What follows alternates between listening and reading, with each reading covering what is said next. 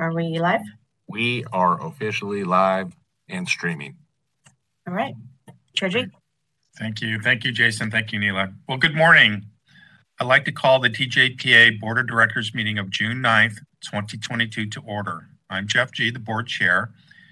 This board meeting is being conducted pursuant to provisions of the Brown Act and in compliance with the California State Assembly Bill AB 361 to facilitate teleconferencing to reduce the risk of COVID-19 transmission at public meetings. Ordinarily, the Brown Act sets strict rules for teleconferencing. AB 361 has suspended those rules. This meeting is being held during a proclaimed state of emergency, and state and local officials have imposed or recommended measures to promote social distancing. As noted on the agenda, members of the public may observe the teleconference meeting via SFGov TV, and they may offer public comment by calling the published public comment phone number. I'd like to welcome the members of the public and staff who are watching us live on SFGov TV, and I'd like to thank the SFGov TV staff for their support and services. And I'm Secretary, please call the roll. All right, prior to calling a roll, I'd like to note that Director Ambuel is expected and will be sitting in for Director El-Tawansi, and Directors Borden and Chang are sitting in for Director Tumlin and Director John Baptiste, respectively. So with that, Director Borden. Present. Borden present. Director Chang. Present. Chang present. Director Lipkin. Present. Lipkin present. Director Shaw. Present. Shaw present. And Chair G. Present. Chair G present as well. Chair G, you do have a quorum. Thank you. Go ahead and call your next item. Please. All right, Directors, item 3 is communications, and we'd like to remind the public that the public comment process is listed on the agenda and streaming on the screen. Directors, I'm not aware of any other communications. Seeing none, shall I call your next item? Yes, please. Oh, and I'll note that Director Forbes is present. Hi, Director Forbes. Thank you. Good morning. Good morning. Directors, item 4 is Board of Directors new and or old business. I'm not aware of any. Actually, I have a small bit of business, and I promise I won't be doing this at every board meeting, but last month I had the opportunity to mention to this board that our high-speed rail board of directors had approved our final environmental document for the San Jose to Merced project section, and this month I have the pleasure to let the board know that tomorrow we will be publishing the final environmental document for the San Francisco to San Jose project section, and ultimately looking to bring that to our board of directors at their August meeting.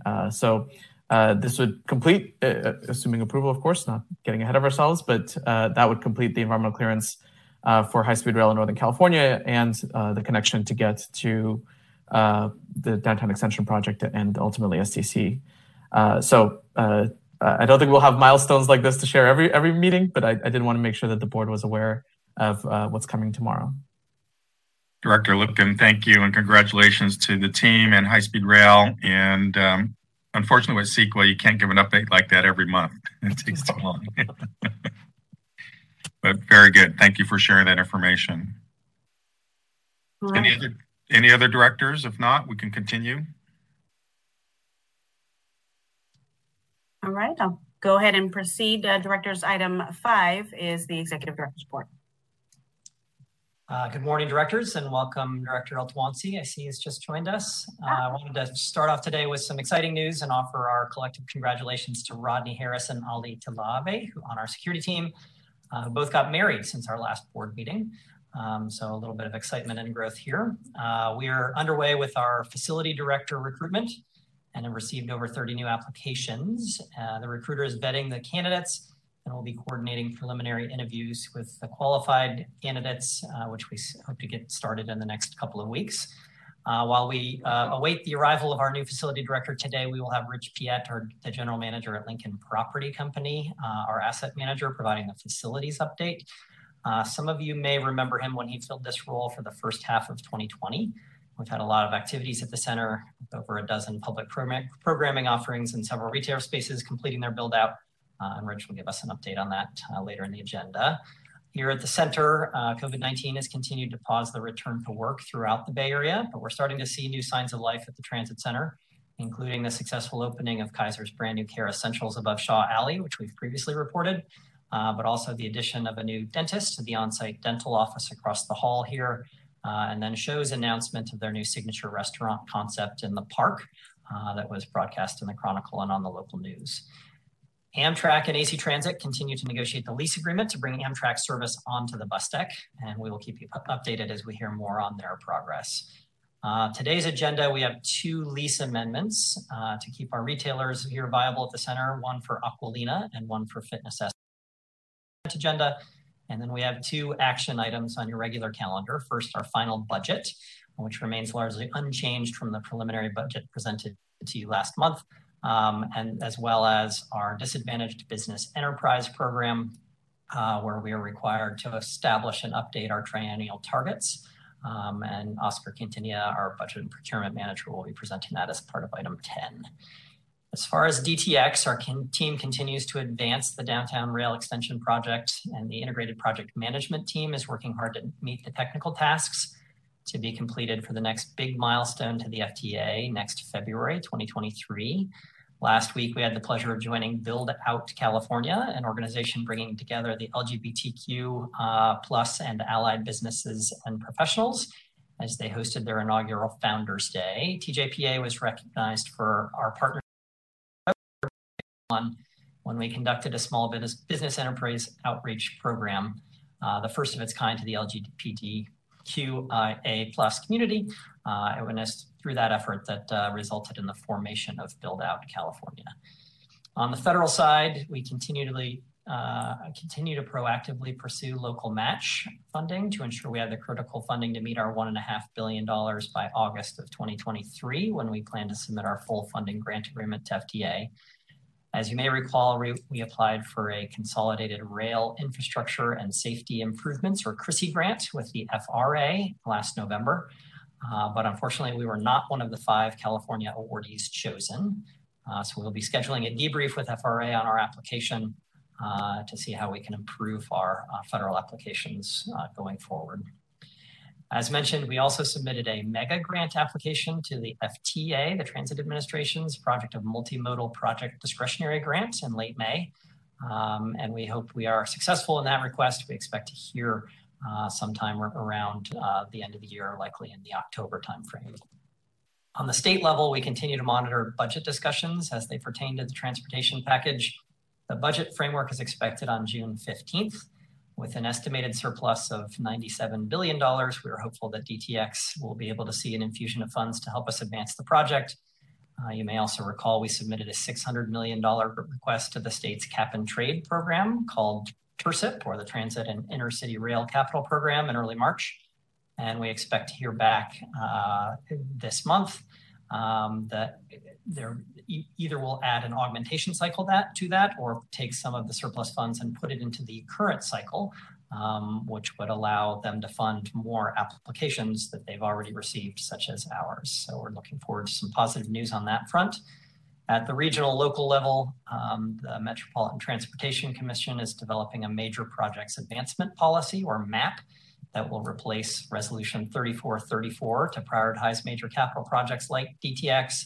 DTX is on both those lists as a Tier 1 priority, but we are working with staff and the commission and the Bay Area Partnership of Transit Providers to ensure that DTX is well-positioned with their evaluation criteria and prioritization so we can advance this project during this critical phase of funding. We're also underway with the rebranding of DTX to provided a name that better communicates the project's regional benefits and significance. We're working our way through our partners, community stakeholders, IPMT and ESC right now, and we'll share the details of the new name with you at a future board meeting. Lastly, you have the quarterly financial report for the fiscal year's 3rd quarter in your packets, and our CFO, Franklin Wong, is available to answer any questions you may have. And that concludes this month's report. I'm happy to answer any questions you have before we turn it over to facility operations and our CAC. Adam, thank you. Directors, any questions for Adam? Not seeing any hand raised, and Ayla will take public comment on the reports after all the reports are given. Thank you. Not seeing any hands raised, so why don't we go on to our facility operations report.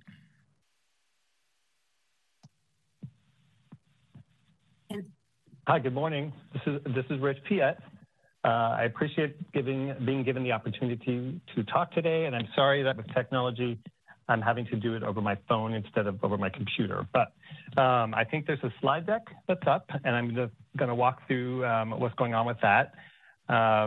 If we can get to the second slide, which says new park programs, we continue to have good new content with our partners BRV, who brings along good levels of participation from the public.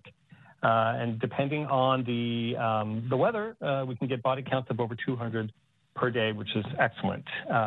Next slide, please. Should be titled Macbeth over Memorial Day weekend. On Memorial Day weekend, we had a very successful event. Over 450 attendees came to watch this. It was a terrific performance. We got a lot of great feedback from everybody. Our next slide should say Transit Center in the News. And as Adam mentioned earlier, Shaw Group has disclosed their proposed design for their rooftop park. We're super excited.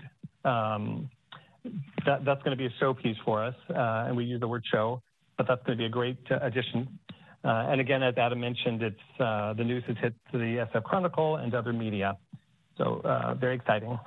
Next slide should say transit ridership. We have seen some increase in ridership here, and it's my understanding that AC Transit has been bringing in longer buses or larger buses to accommodate more riders. And in fact, currently we have at the Moscone Center, there is a conference which has been bringing people into the area as well. Our next slide is the gap for retail leasing, and then we'll have the opening schedule. You guys have seen this before. It's our ground floor restaurants with who's open and whatnot. We're going to talk about a couple of them. The next slide should say Kaiser Care Essentials, and you may recognize that person in the middle. So Kaiser opened, this is their first time having Care Essentials. They opened May 17th, and a couple of days later, they had their grand opening, and Chair G was here to help with the ribbon cutting. Kaiser is located on the 2nd Street side of the property, and again, we're very excited. This is their first time that they're having this sort of clinic around, so that's great. Then we move to the next slide. It should say Venga and Tycoon Kitchen approach opening. Both of these restaurants are in the home stretch. We've got Blade signage up. The Venga Empanadas will open. They're all done with construction and everything. We're just waiting for final sign-off, so it's right around the corner. And then our Thai food restaurant will be a little longer than that, but not by much. We're hoping early July. Next slide should say tenant improvement progress. Two more restaurants are making progress. Per Diem, American Bar and Grill. You can see the walls have been up. You can't see the bar, but the bar has also been framed in. And then Charlie's is the cheesesteak, and we've done all of our landlord work, so they are mobilizing to do their tenant build out. All the restaurants we just spoke about are on the minute side, and so upcoming we'll have things opening or making progress on the Natoma side. And that's all I have, and I appreciate the opportunity to speak. Rich, thank you very much, and I appreciate it. And Director Shaw, thank you for all the work at AC Transit. If I saw that slide correctly, it said 60% ridership, so that's great. That's a great number. Any questions on the facilities report from directors? I'm not seeing any hands raised. And then Adam, are we going to have a report on the quarterly financials, or is this that in our packet for review? That's in your packet for review, and our CFO, Franklin Wong, is available if anyone would like to discuss.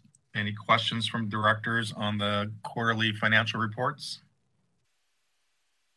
If not, are there any public comments on the executive director's reports? I don't see any members of the public that have indicated they wish to speak on the item. Jason, do you see anybody that I don't? Or moderator? Moderator Jason? No. All right, thank you. Let's continue, Neela. All right, great. We'll go ahead and move into your next item. Item 6 is the CAC update. And directors, we have CAC Chair Brian Larkin, who will address you on the item.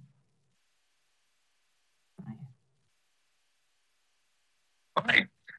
Good morning. I am Brian Larkin, Chair of the TJPA CAC, and today I'm reporting on the CAC meeting that we had this past Tuesday, the 7th.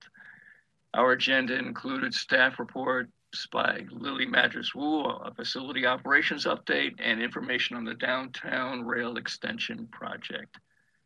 The staff report updated the CAC on its progress in pursuing federal, state, and local funding sources. Committee members spoke in favor of another build-out outreach type event and asked about a recent pro-con article in the San Francisco Standard that covered the downtown rail extension.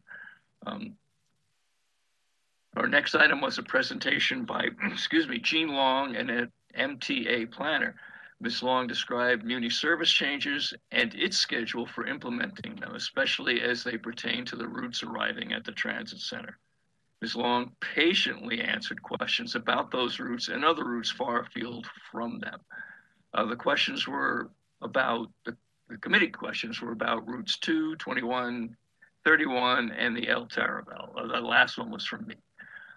There was also a question about bringing back the 47 Van Ness route to the BRT, the new BRT guideway on Van Ness. The facility update was the first since Jan Norris retired last month and was succinct, mercifully. Our one committee member spoke favorably of the design of the Kaiser Care Center, but said at wayfinding 2, it still needed some improvement. And finally, the DTX report this month was from Jesse Koehler of the Transportation Authority on the project delivery governance study and the various models that they, the TA, are looking at. The study team has already eliminated 3 of the options, and the lone public commenter said that this seemed premature, especially of the single agency model, which had been proposed, was studied, but has already been eliminated. Other committee members commented that whatever method should include lobbying for strong local support of the project, and that the governance method should be simple and flexible. In the interest of simplicity and brevity, that concludes my report. Brian, thank you for simplicity and being simple and timely in your report. Really appreciate it. And again, thank you and the CAC for your time and service. Okay. Directors, any questions for Brian? I'm not seeing any hands raised. So, Neela, are we seeing any public comment?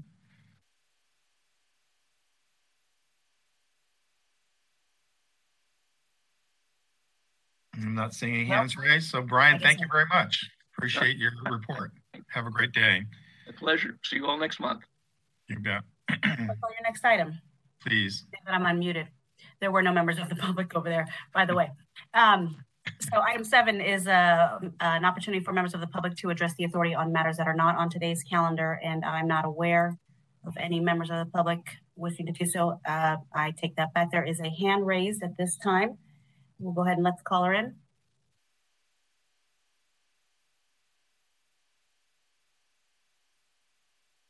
Good morning, Directors Rowland for Brown San Jose. Very briefly, I want to bring to your attention that SFGov TV closed captioning is not working. Thank you. This concludes my remarks.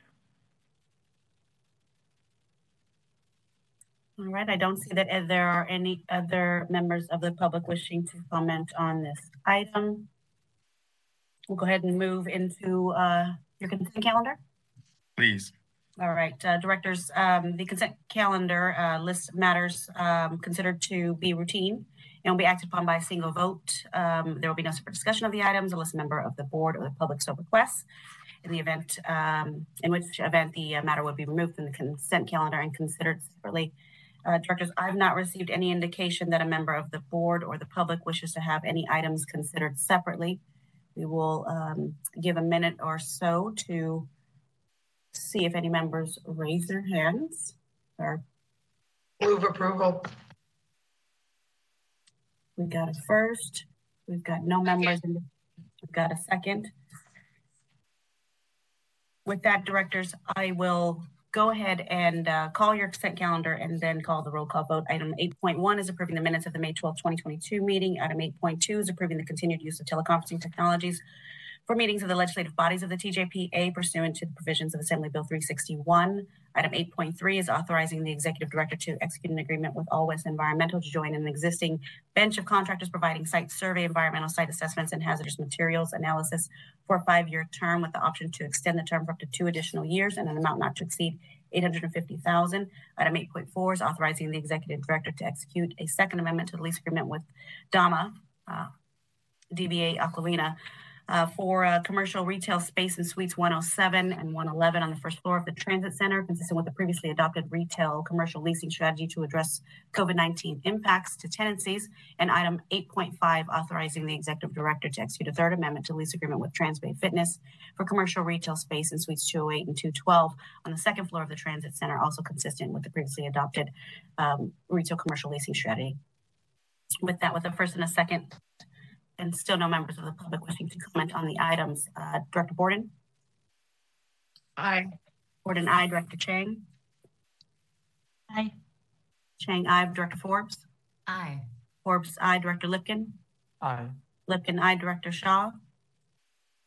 Aye. Shaw, aye. And Director G? Yes. G, aye as well. With that, the consent calendar is approved. Thank you. Go ahead and call your next item. Please.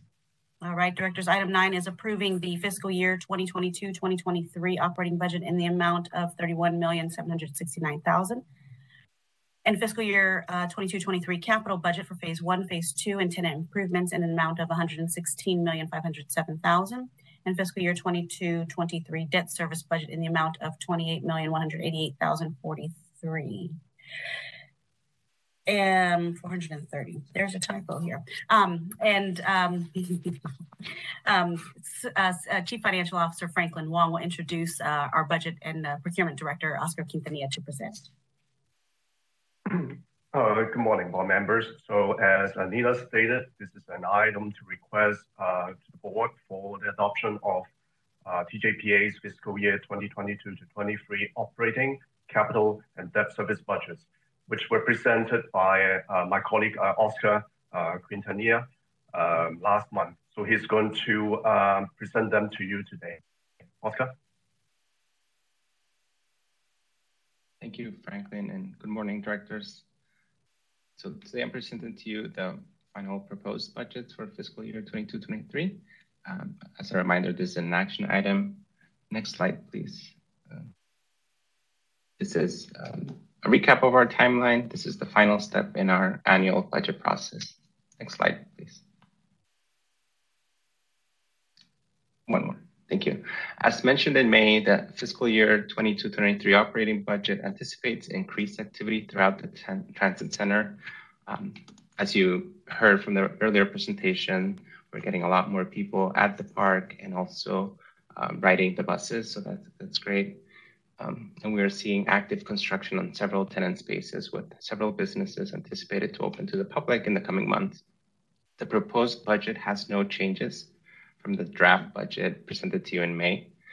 And in response to board feedback, we also added a 5-year operating budget projection. The main takeaways are that retail lease and advertising revenue are seeing slower ramp ups than we had initially anticipated.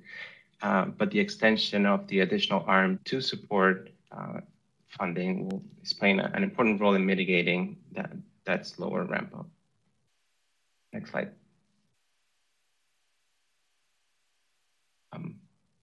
Again, as I mentioned, we're not proposing any changes to the draft budget. Next slide. On a year-over-year basis, the operating revenue budget is increasing by $3.2 million. The main driver of this increase is our one-time wayfinding request line item. We have secured $300,000 from a grant from Prop AA, the local vehicle registration fee program, we're actively working to secure additional grant funds. I also want to highlight that the regional transit operator contribution is only increasing by $100,000. Next slide. This table breaks down the revenue by source. I won't go much detail. Next slide. On the expenditure side, the overall increase is also $3.2 million. The main drivers of the increase are a $2 million increase in the wayfinding enhancements that is subject to funding availability and increases to our maintenance, janitorial utility costs, and physical and security systems that we discussed last month. The next slide shows the itemized expenditure budget. One more slide. As discussed in May, the emergency reserve is funded at the board adopted level of $100,000, and the operating and maintenance reserve represents 19% of our variable operating budget. As most transportation agencies in the region, we continue to monitor the results of the Regional Measure 3 litigation, as it will have a significant impact on our budget. Next slide. And this is a snapshot of our five-year operating budget projection. As I mentioned, the main takeaways are that with the slower ramp up in our leasing and advertising revenue, but also the extension of the Regional Measure 2 support, we're able to mitigate the impact on the regional operators. Our, in the table below, you can see our projection of the O&M reserve. We are closing the budget or current year, so we will revisit once we have a full accounting of our expenditures and revenues for the year. Next slide, please. So I'll briefly recap the proposed capital budgets. The combination of the three budgets adds up to $116,507,000, and funding comes from a combination of sources: the 2020 tax allocation bond proceeds, transit center district CFD funds, and impact fee funds, as well as Proposition K sales tax, transportation sales tax revenue, and some anticipated but not yet secured federal, state, and regional sources. That's that $26.8 million at the bottom. Next slide, please. This slide shows the one more slide. This shows the proposed expenditures by major category, and I'll go into a little more detail in the next few slides. So for phase one, next slide. Phase one budget is $17.9 million, and expenditures are focused on two categories: $3.3 million for professional and specialized services supporting the project closeout, and $14.5 million that is intended to fund pending construction payments as we close out the remaining 10 trade packages. Next slide. The proposed budget for phase two is $92.2 million, and it's consistent with the board adopted work plan to complete project development. The proposed budget includes funding to advance coordination with other public agencies, commencement of public right-of-way activities. And as I mentioned, we included $26.8 million that is yet to be identified. So to adjust for this, the project team is developing a strategy to prioritize right-of-way acquisition, and work will only proceed as funding becomes available. Next slide.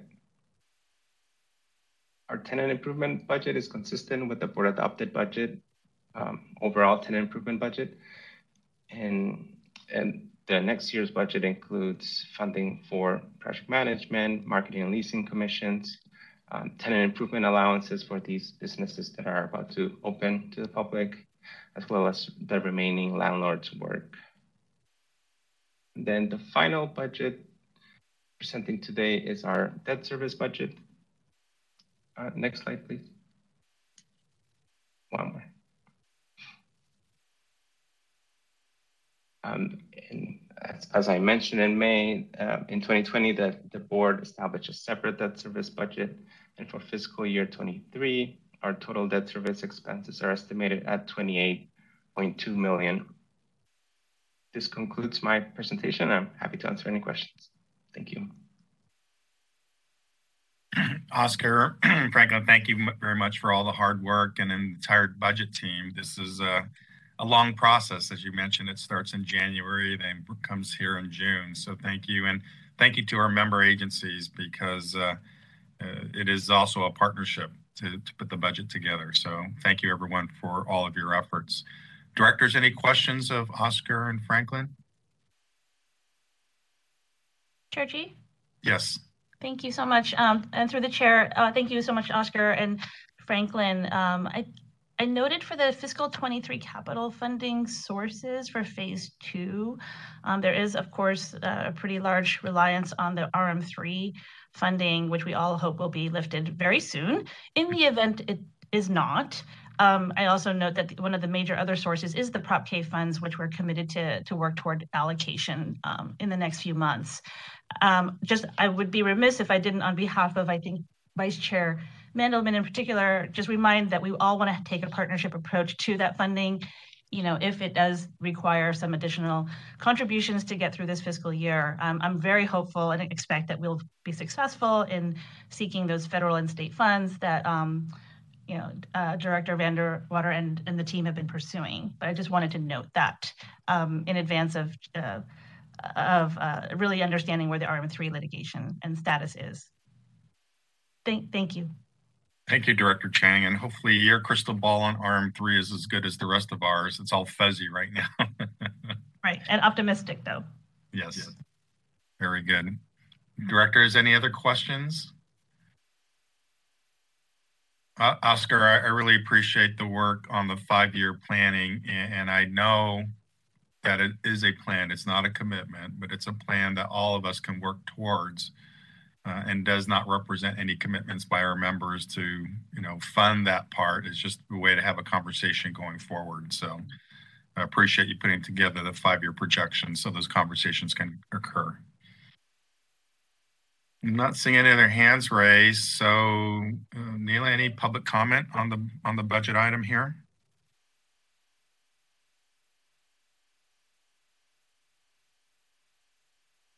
You're muted, Neela. Thank you. Oh, can't wait to see you all in person. There's no way to meet me normally, but I don't see any members of the public that wish to comment on the item. And now that I've given them some extra time by being muted, let's just give a second to look. No members of the public wishing to comment on the item. Okay, this is an item for action. If there aren't any other discussion, is there a motion and a second? I'll move to approve. Oh. I'll second. Got a first and a second. Borden. Yes. All right. I'll go ahead and call a roll call vote. Director Borden? Aye. Borden, aye. Director Chang? Aye. Chang, aye. Director Forbes? Aye. Forbes, aye. Director Lipkin? Aye. Lipkin, aye. Director Shaw? Aye. Shaw, aye. And Chair G? Yes. Chair G, yes as well. That's 6 ayes. And item 9, the approval of the FY23 budget is approved. Go ahead and call your next item. Please. All right. Item 10, directors, is approving the draft anticipated disadvantaged business enterprise participation level for federal fiscal years 2022-23 through 2024-25. Authorization of the release of the draft ADPL, the anticipated draft participation level for a 30-day public review, public comment process, and presentation of draft small business enterprise participation goal. And again, CFO Franklin Wong will introduce Oscar Quintana, our Budget and Procurement Director, to present. Thank you, Neela, and good morning again for members. So this is an action item. Every 3 years, FTA requires TJPA to provide an anticipated disadvantaged business enterprise participation level for the next 3 federal fiscal years, starting October of this year through September of 2025. So Oscar is going to present the draft target and ask for the board for its approval and release for 30-day public review and comment period. Oscar?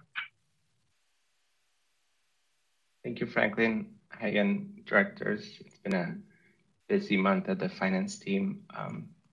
Next slide, please.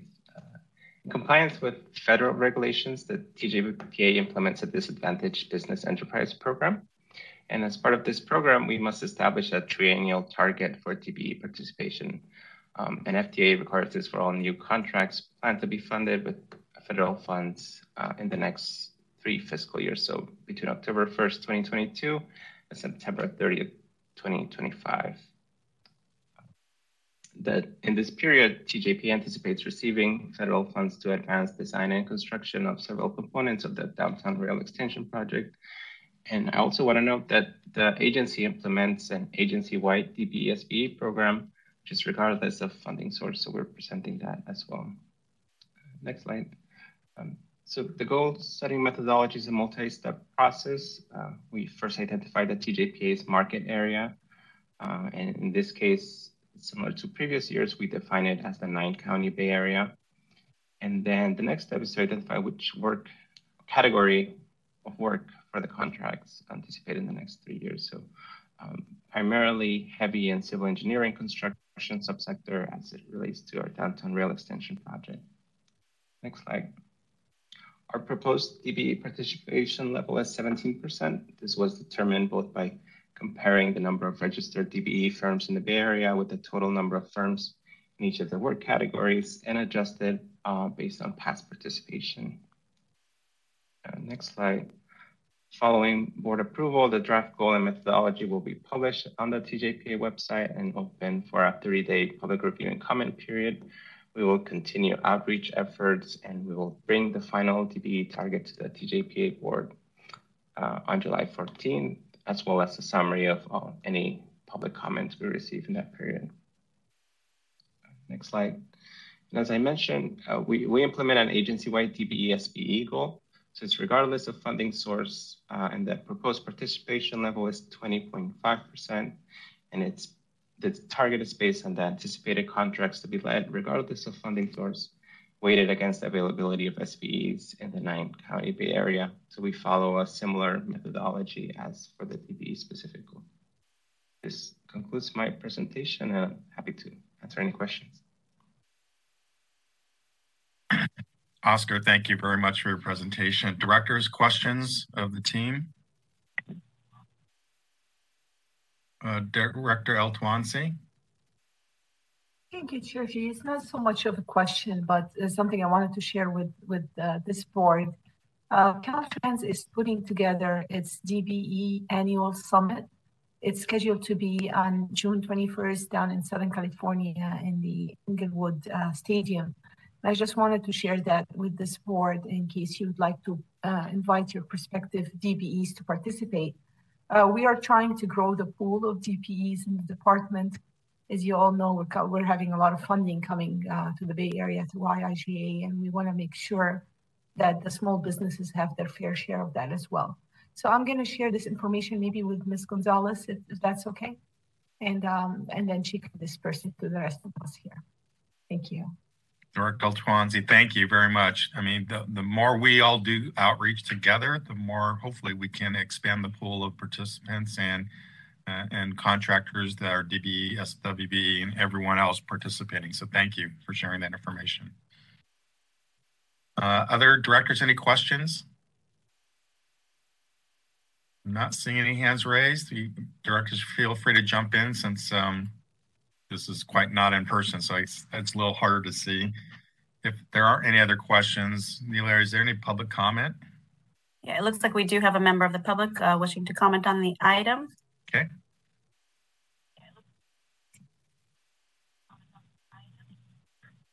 So, Board of Directors of the Transbay Joint Powers Authority, my name is Francisco DaCosta, and I've been listening very intently to your presentation on agenda number 9 and 10.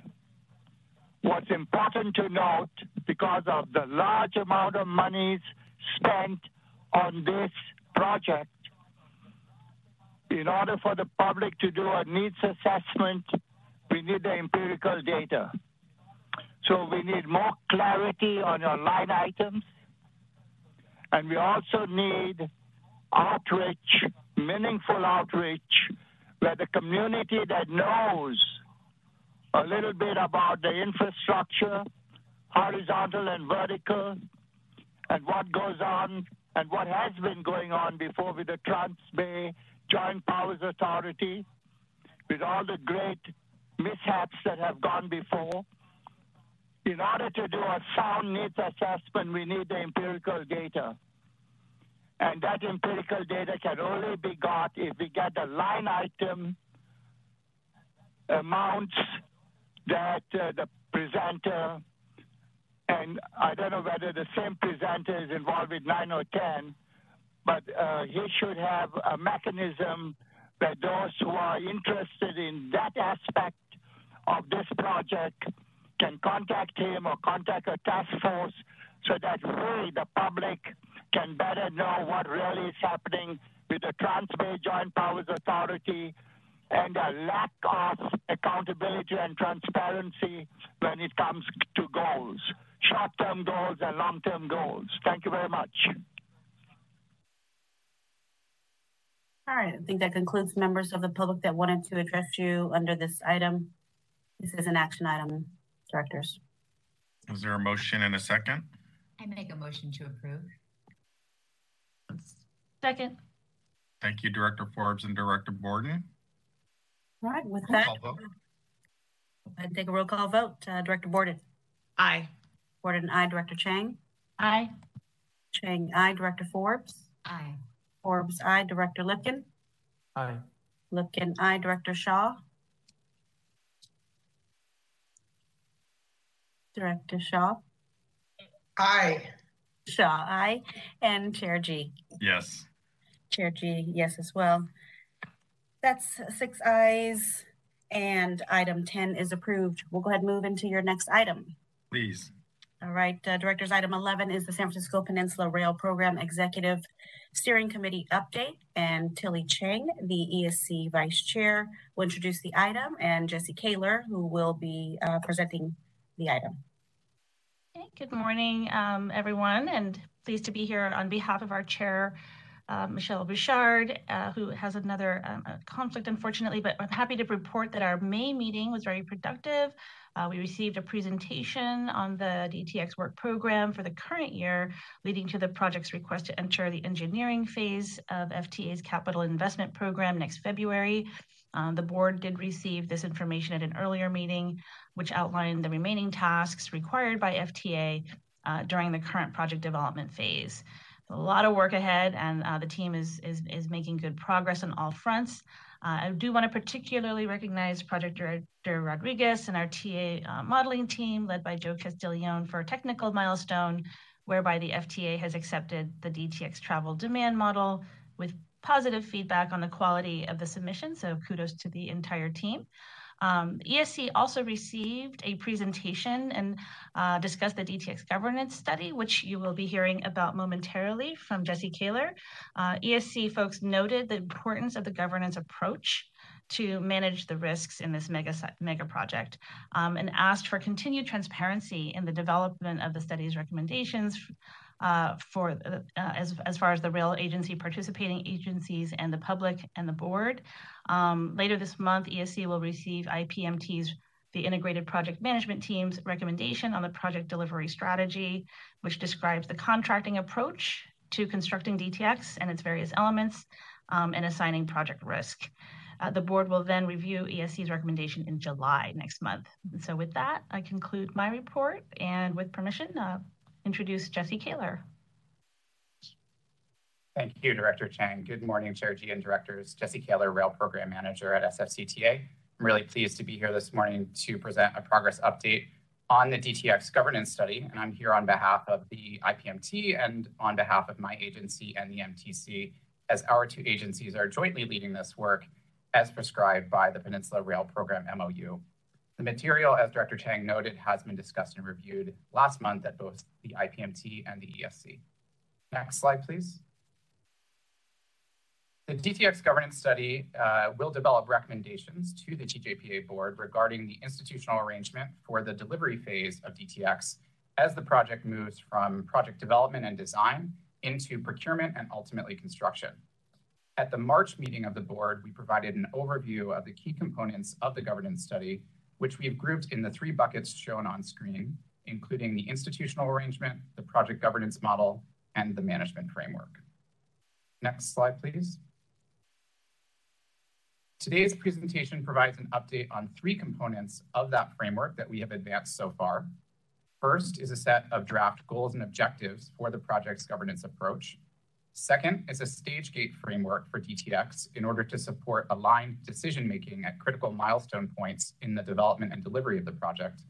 And third is a summary of the study team's assessment of institutional options as DTX moves into delivery. Next slide, please.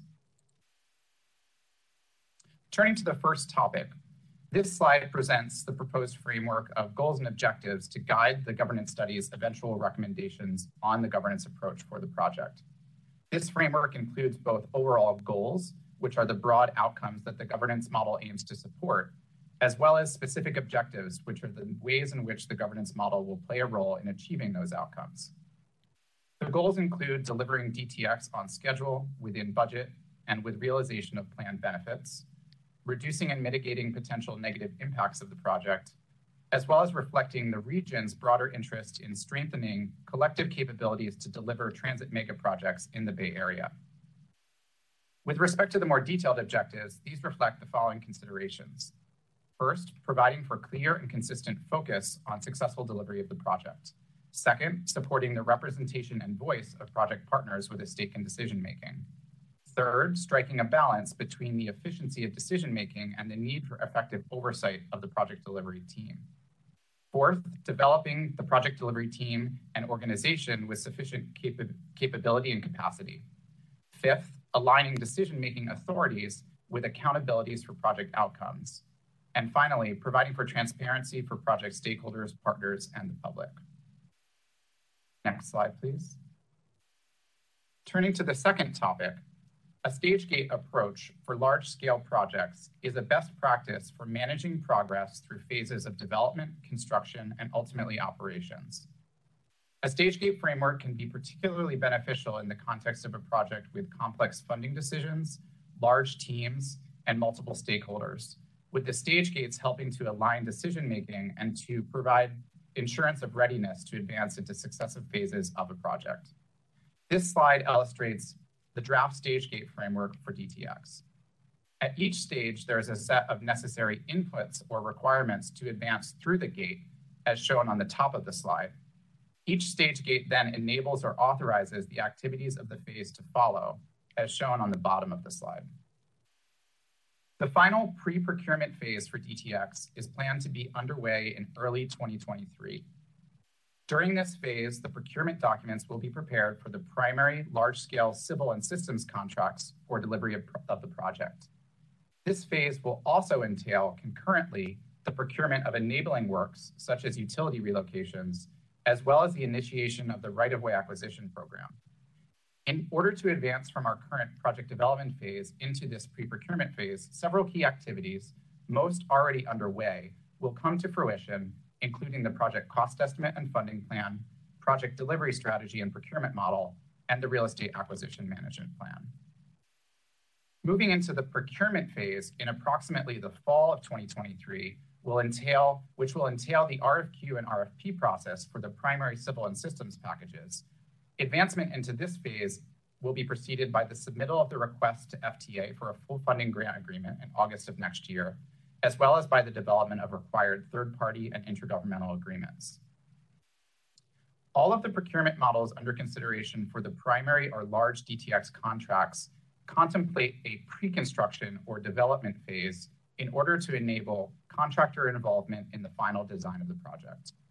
Moving into this pre-construction services phase in 2024 will require the successful identification of preferred proponent teams through the procurement process, as well as a positive funding recommendation from the FTA. Thereafter, moving into the construction phase itself in 2025 will require the successful negotiation of the construction phase contracts with proponents, as well as execution of that full funding grant agreement with FTA. Finally, returning momentarily to the left side of this diagram, I will note that with respect to project governance, this framework contemplates an agreement in principle to the delivery phase governance approach as part of stage gate 1, consistent with this governance study's timeline.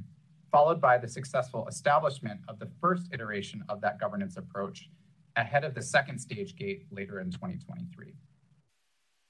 Next slide, please. Shifting gears to the third of the three topics, the next number of slides summarize the study team's work to date to consider overall institutional options for delivery of DTX.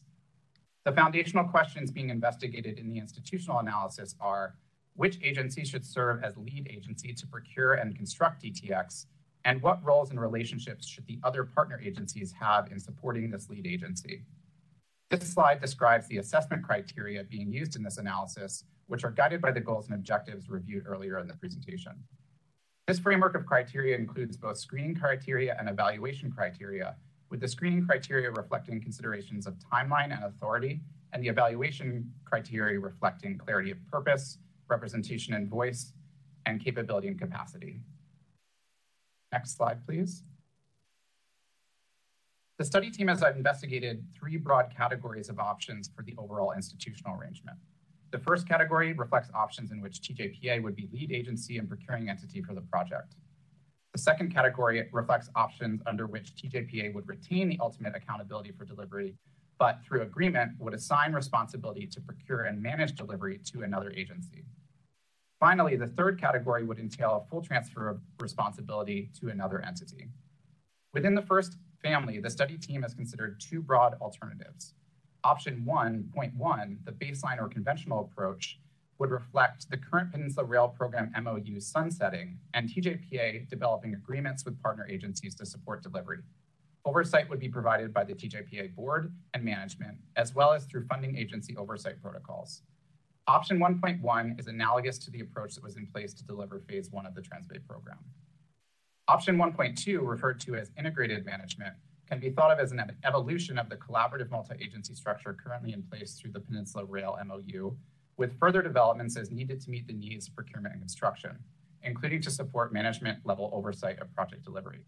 There are multiple potential sub-options of 1.2, and this approach would be codified through some combination of multilateral and/or bilateral agreements among the agencies.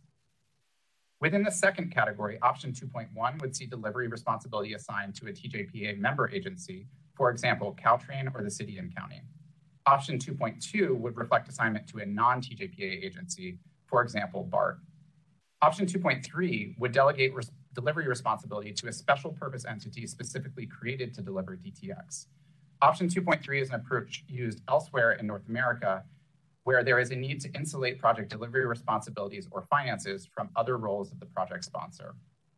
Finally, option 3.1 contemplates the transfer of DTX accountability to a regional agency, with the important note that such an agency for project delivery is not presently in existence. Next slide, please. This slide summarizes the assessment of these six options. The baseline alternative would require, as with all options, the development and capacity of the involved agencies, including TJPA and the partner agencies, in order to execute on delivery. Option 1.2 would provide for more integrated collaboration among the DTX partner agencies. The study's optioneering work now underway is more fully defining the approaches for options 1.1 and 1.2 in order to consider the approaches to develop capability and capacity within this family of alternatives. Options 2.1 and 2.2 are not being recommended for further study.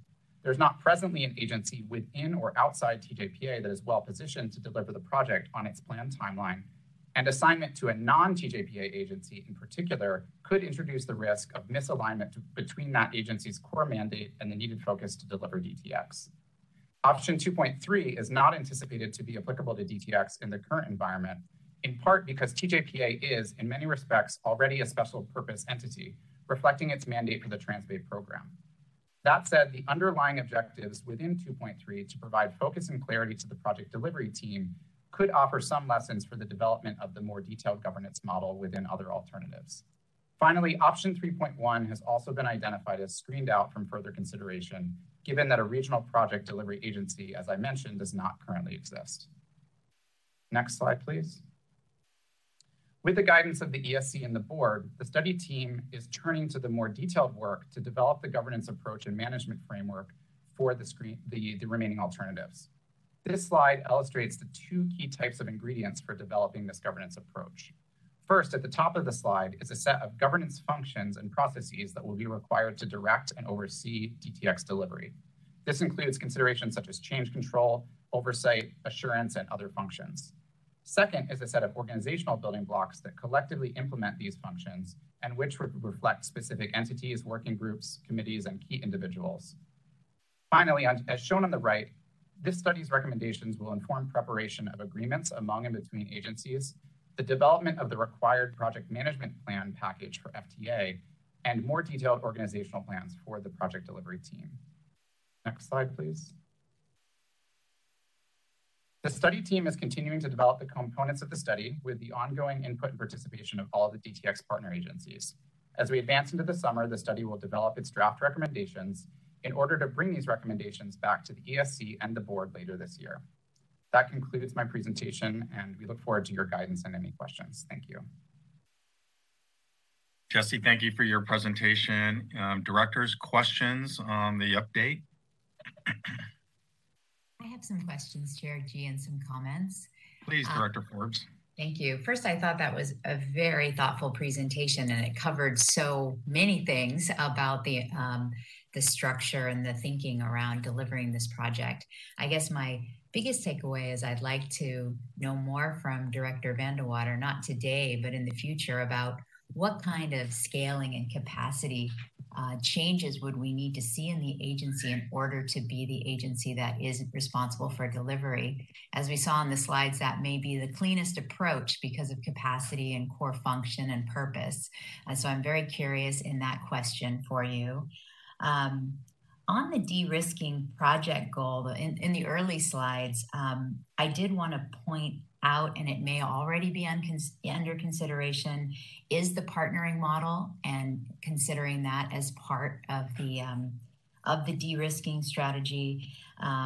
And also there was responsibility and oversight for decision-making, which I thought was excellent, but also we need to focus on delegating authority to the lowest level possible as another de-risking strategy for decision-making.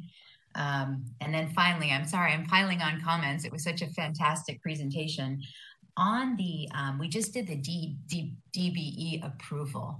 And I mentioned this earlier, for our DEI strategy, I really think we want to be best positioned, and the DEI concepts are changing and growing. So I want to ensure that there's a strategy here for opportunities for local small businesses beyond LBE and DBE, and also consideration of BIPOC-owned businesses, workforce, et cetera. So I think that the DEI program will be a very important component in terms of values that this project delivers to community. And I think that concludes my comments. Thank you. All great comments, Director Forbes. I mean, this is a very complex process that the committees are going through, ESC, IPMT, and very critical, not just only for TJPA, but for other mega projects in the region, with all the different big talks about big money and transportation and big projects. There's a challenge on how do we deliver everything on budget and on schedule. So it's very, very important. Thank you for your comments. Directors, any other thoughts and comments you'd like to share? Chair G, if I may respond in part to that question, and we can follow up with more detail. One way that the board can really help the TJPA team is by amplifying our application for a project controls manager, which is available on our website, and we put out to professional organizations. This is a pretty critical position that spans across engineering, program, project delivery, and finance to make sure we are tracking independently our cost and schedule. And we are about to be developing and bringing to you a 20-year financial plan and a cost estimation process. So that'll be a critical position. And of course, as we look to staff up into pre-construction, we will do that accordingly with funding. So we thank the board for their previous approval of the contracts for right-of-way and surveying and other securing the alignment work that is forthcoming, as Koehler mentioned earlier in the presentation. But we are having many discussions internally about which positions are most appropriately held within the TJPA. And which will retain as subject matter area consultant specific.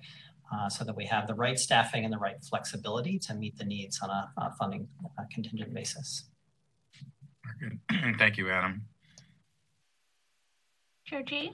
Mm-hmm. Please, Tilly. Yes, Director. If I may, please. I just really appreciate Director Forbes's very thoughtful feedback and comments and insights. You know, yourself, you know, Director Forbes, responsible for managing a mega project in the seawall, and high-speed rail, and all of our partners, Caltrans, of course, all having vast experience. So I would just note that I believe that the delivery sort of strategy is to, in one way or the other, continue to rely on all our partners. And I don't want to speak for Director Vanderwater at all, but you know, one of the things that I was looking at when we had the budget item was, what is the capacity for the agency, not just in this coming fiscal year, which was the item we just had, but in the next few years. So I really did appreciate as well, Chair G, Franklin Wong's sort of look ahead, you know, and Director Vanderwater. And I want to make sure that even if we don't have all the funding we want, we can still keep making progress, and that we can still keep relying on the capacity of our partner agencies in this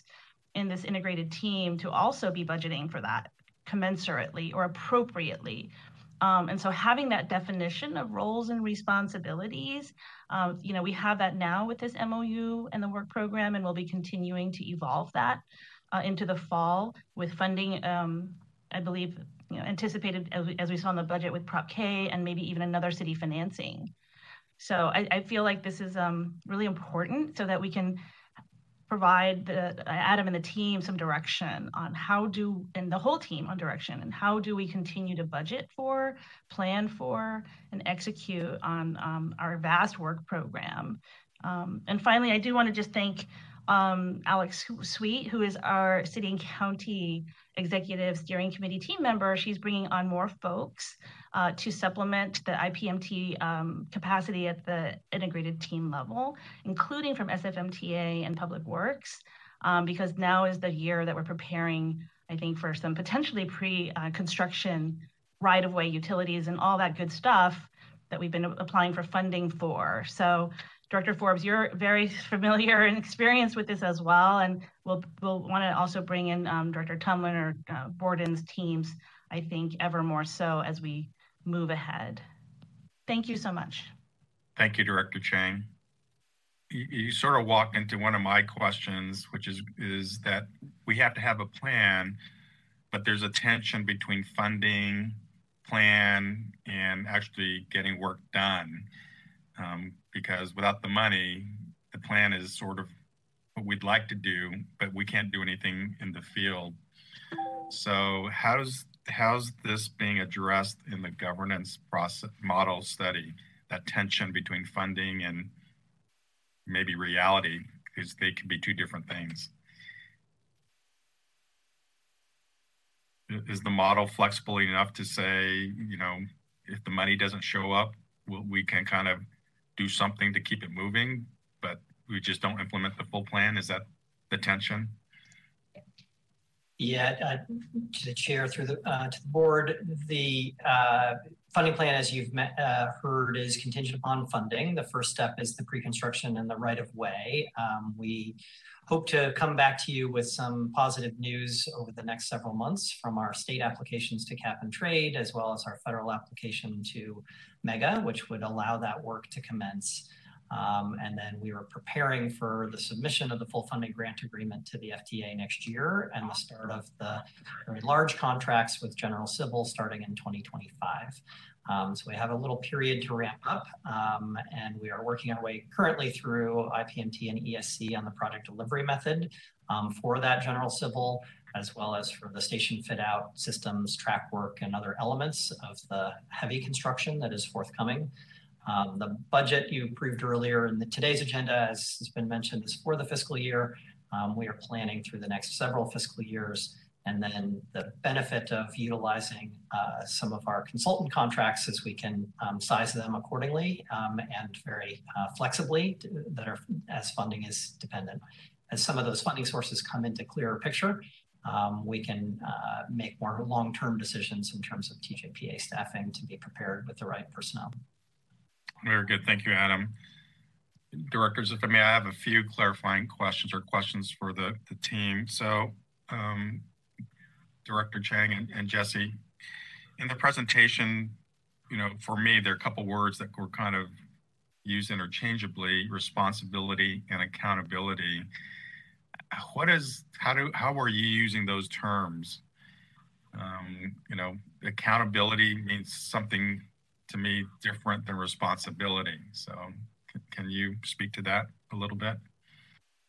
Sure. Thanks for the question, Chair G. I see them as generally as a Venn diagram. So sometimes someone who's accountable can also be responsible. The colloquialism I like to use for accountable is the pardonness, but sort of the throat that gets choked when something goes wrong. And depending on the scale of accountability, that can sit with a board, or it can sit with an executive team member, or a member of the team. And then the responsibility is who's really doing the work. And so accountability is really about where the authority is ultimately vested and who ultimately has to answer for the outcome of a decision or a task, and then responsibility with who would be executing on it. So sometimes they overlap, sometimes they're distinct.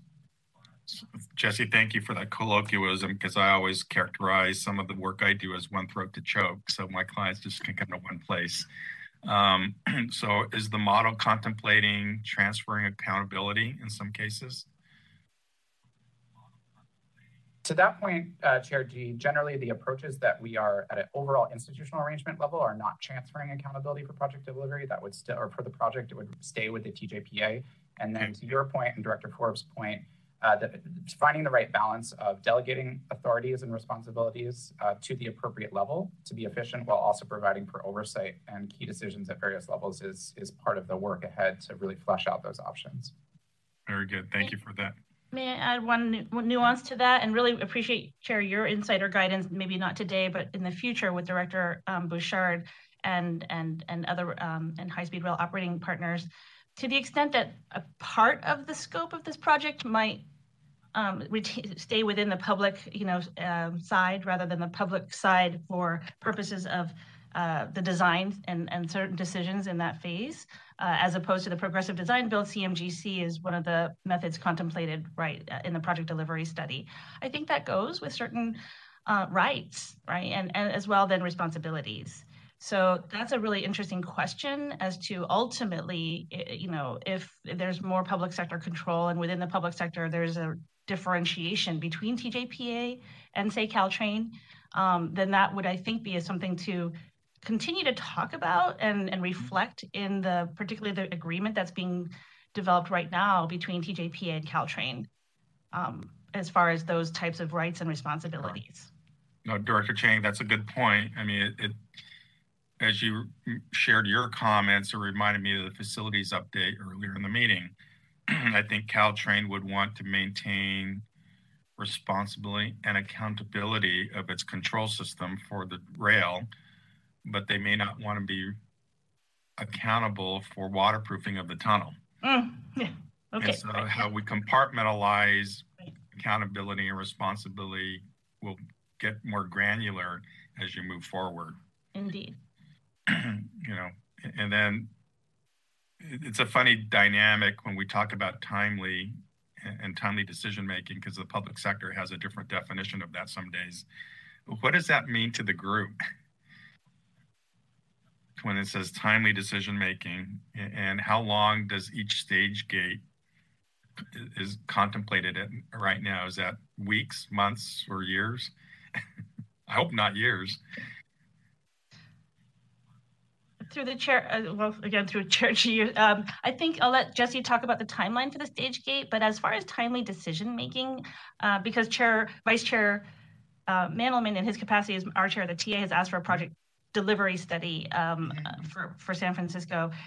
I think we often mean, when there's needs to decide on scope changes or change orders, or there's a claim that may arise from a contractor, that is something that we should try and be timely about. So things that have sometimes, created more cost and delay and even more conflict is when we're not able to either take the initiative and be proactive or to be responsive timely. So that's one aspect of it. I'm sure, Project Director Rodriguez will have so much more experience in this area and might have other, or Jesse, other thoughts on that timeliness question. Sure, G, I was going to offer we've been great beneficiaries of the coordination through the Rail Peninsula MOU. Of course, that comes with a timeline in and of itself as we work our way through the IPMT, the ESC, and TU as the board. And we're going to need to increase our flexibility and nimbleness as we get into that construction. So the challenge before us is how do we leverage our collective expertise to assign accountability and responsibility accordingly, but do it in such a way that we're taking advantage of the need to be timely as we get into pre-construction and eventually general civil. So I don't know, Project Director Alfonso Rodriguez, if you want to add anything to that.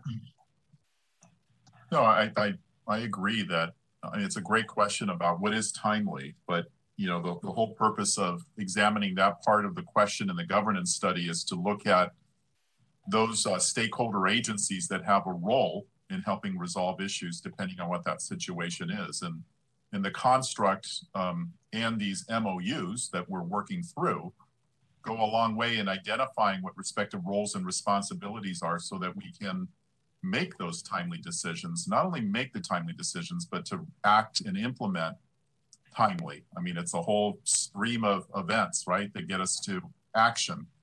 So I am encouraged that in the governance study, there's an acknowledgement that timely decision-making is paramount to de-risk this project. And we're looking at that now. Very good. I would just encourage you to define what that means a little bit or put some parameters around it. When I've done work in higher education, I've been in the situation where I need a decision and I've been told, go schedule a faculty meeting during the summer. And that doesn't really work very well in academia and higher education. So just put some parameters around it as you continue your study. My last question to the group is, you know, with the governance models that were shared, and if I recall the project delivery model presentation, one of the potential project delivery methods is a public-private partnership. And so would these governance models be flexible enough to deal with a private entity coming forward to take on that risk and financing and delivering DTX?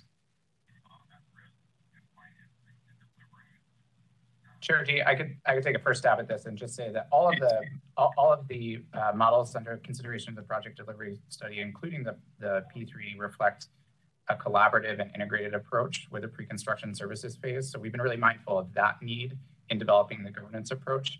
Now, in the reports that you'll see in upcoming months, there'll be a winnowing down of the project delivery approaches that will help then more closely develop the governance recommendations consistent with the board's action anticipated next month on that project delivery strategy. I appreciate that, Jesse. I just would be mindful that, you know, we don't export our bureaucracy to the private sector if they're going to take on that risk, because that just increases their costs and may add a disproportionate amount of risk that they don't want to take on. So just something to think about. Thank you, directors, for letting me ask my questions. Any other questions from directors? Neil, I do believe we have at least a public comment. That's right. We have at least one. Okay, if not two, please. I see Director Lipkin potentially with a question. Before we let the public. Sure, I'll be quick and just building on a little bit of what Chirji you were talking about. I would just add for maybe this board's consideration, you know, one of the key questions that seems like as the study evolves and continues is going to be this question of sort of if TJPA is the entity ultimately running the project, what is the role of all the other agencies, you know, including ours and others, of course, in different parts of making decisions or different committees that might exist as part of that process. And I think we've seen, you know, various models of this across different projects. That's something I've been involved with. I'm sure others as well. And some of them are frankly more successful than others. And I think all of that comes, you know, down to in some ways, ultimately the delegation from this board to other entities to be involved in different parts of the program and finding the place where those are value add and ultimately make the project stronger. And I think we've found, you know, try to find that balance within the MOU framework as well that we have with the ESC and IPMT. But as that evolves into next phases of development, you know, those are just, I would just highlight that those are key questions to keep thinking about and ultimately that this board will have to make decisions on about where does everybody else plug in, and how does that all work together to advance the project? So not something for right now, but just key questions as the process continues. Thank you, Director Lipkin, for sharing your thoughts and comments, and Adam, thanks for the assist there. I appreciate it. Any other directors before we open up for public comment? All right, Neela, I think we're ready. All right, we'll go ahead and let the first caller in. Hello again, Directors Roland and Brian San Jose. First of all, a huge thank you to SFGov TV for resolving the closed captioning issues halfway through Jesse's presentation. I would like to echo the comment I made at the CAC that options 2.1, 2.2, and 3.1 were eliminated by the IPMT before either the ESC or members of the public had an opportunity to chime in. I find that concerning. Now, with regards to option 2.2 and the comment that an agency outside the TJPA is unlikely to have a core mandate to deliver the project, I also find that concerning. When you consider that Muni capital projects delivered both the Embarcadero and the Central Subway tunnels on time and on budget. Yes, they did. But the last comment I'd like to make is with regards to option 3.1. And I would put it to you that the regional mega project delivery authority would highlight issues such as the length of the transit center's platform tunnel, transit center platform, being half of the length of the derivative platform as an issue. A regional delivery authority would also be highlighting the fact that the interface between the transit center and Link 21, including the seawall, by the way, has been completely ignored by the project so far. And my recommendation moving forward would probably be to go with option 3.1 to address all these issues. Thank you. All right, caller, thank you. Next caller. Project going with timelines.